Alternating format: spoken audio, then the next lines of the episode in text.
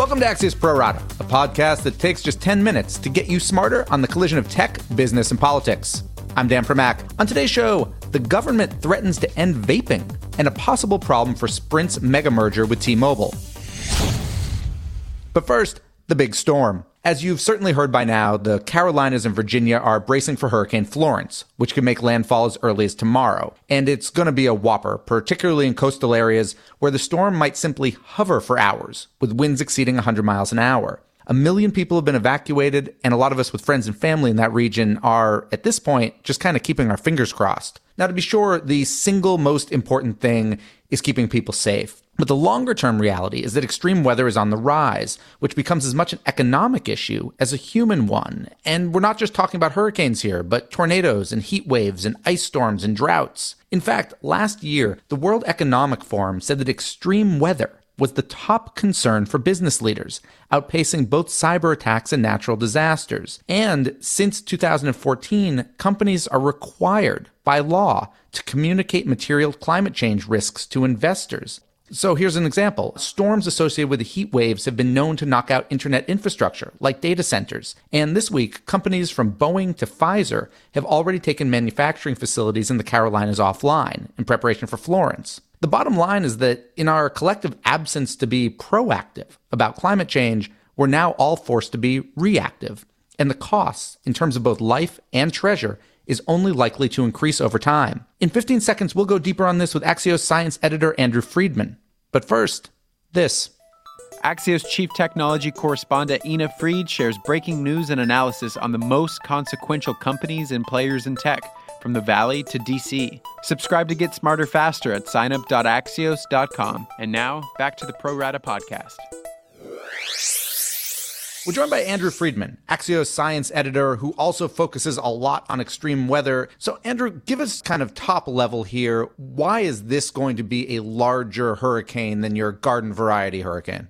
The storm size has been consistently expanding. Part of this is due to internal dynamics within a hurricane called eyewall replacement cycles. People don't really need to know what that means, but what the end result is, is every time it goes through one of these little cycles, the diameter of hurricane force winds expands. So basically you just get a bigger storm moving a larger amount of water towards the coast.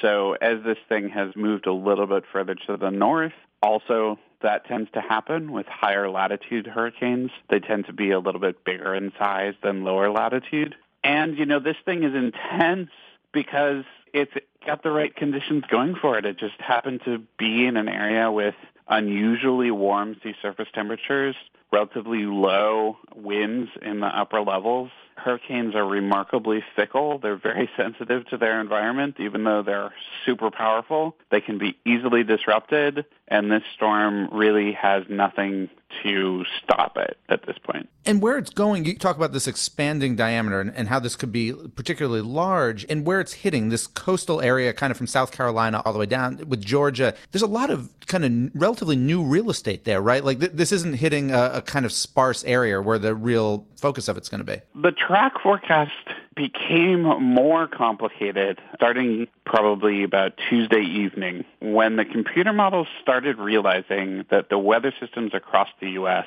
were going to pin the storm in a region with very weak upper level winds. So what that means is the storm is going to approach the North Carolina coast in an area where there has been a lot of population growth in the past couple of decades near Wilmington, North Carolina. This is a beautiful coastal area, the Outer Banks of North Carolina, gorgeous region, but very vulnerable to storm surge flooding. I'm curious what your thoughts are right now about how the government seems to be preparing, at least from the outside looking in. Obviously, Trump's been tweeting out a lot about it, also defending his kind of indefensible or the administration's indefensible uh, response in Puerto Rico. But you said that to me in an email earlier that one agency has been kind of missing from the briefings, or at least appears to be missing from the briefings. Yeah, in the images that the White House has released, they are sitting in front of, or a map is displayed behind them, and the maps are from the National Hurricane Center. But the officials that have been on the calls and in the room are Department of Homeland Security, which includes FEMA,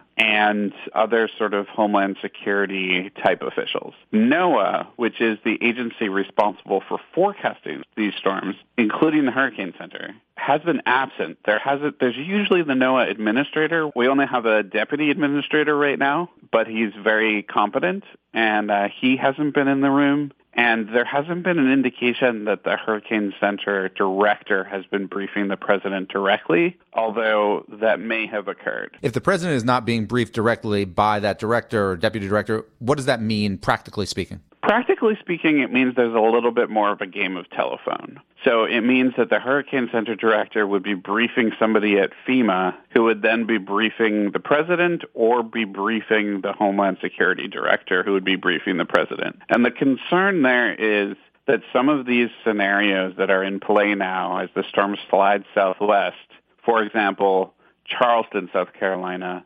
extraordinarily vulnerable to surge and even sunny day flooding nowadays is potentially going to be impacted. And the president needs to be sending the right messages to the country and to that region via his Twitter account and his statements. So you want to brief him with the most current information possible. During the Obama administration, the NOAA administrator was always in the room for these things but she had a little bit more clout. She's a former astronaut. former astronaut. Broader than this, there's going to be a lot of talk. Hurricane season is a thing that has been going on much longer than either you or I have been alive. And there's going to be a lot of folks, mostly kind of politically based, saying either this storm is at least was made worse by climate change. And then you'll have folks, obviously, who say it has nothing to do with it. We've had hurricanes. It's just another hurricane in September. Where do you fall down on this? Where it does climate change fit into Hurricane Florence, if at all? You sort of hinted at it. It makes hurricanes worse. We know this with pretty high confidence. It gives them more power from warmer sea surface temperatures. It makes them carry more and deliver more rainfall from higher amounts of water vapor in the air. There's some new research showing that stalling hurricanes like Harvey and this one may become more common. But the more tantalizing impact that's going on that's linked to climate change trend is that there seems to be a trend that's statistically significant of these storms reaching their peak intensity further toward the pole. So both the North Pole and the South Pole with storms. So what that means is that places a little bit further to the north that might have been accustomed to category two storms in the past might need to really get ready for Cat 3 or 4 storms in the coming decades. So really where I fall is where the science falls. Well, Andrew, you and I are both in uh, Boston or Massachusetts today, so that is uh, wonderful news for us since Cat 2 storms are exactly what we're used to, and we don't like anything bigger. Andrew Freedman, who will be following Hurricane Florence all day and all week on Axios.com, thank you for joining us. My final two right after this. Axios gives you the news and analysis you need to get smarter faster on the most important topics. In our unique Smart Brevity format, we cover topics from politics to science and media to tech. Subscribe to get smarter faster at signup.axios.com. And now, back to the Pro Rata podcast. And now it's time for my final two. And first up, the Food and Drug Administration this morning announced that it's considering a ban on all flavored e cigarettes in response to what it calls an epidemic of teen use. Basically, it's told the five largest vaping companies, including market leader Juul, that they have 60 days to prove they can keep products away from minors. Now, Juul has already said it's working with the FDA, but the reality is that a lot of this is arguably out of its hands, as the company can't really control what happens to its product once it ships to retailers unless, of course, it opts for a direct to consumer internet based model, which might work in terms of cutting down on teen usage, but also would significantly eat into both its top and bottom lines. Or, third option, it could simply try to give up on the US market and expand overseas, where so far it's just in Israel. The bottom line here is that Juul was most recently valued at $15 billion by private market investors like Fidelity. And those investors have got to be getting pretty nervous right now. Maybe almost nervous enough to light up a traditional cigarette.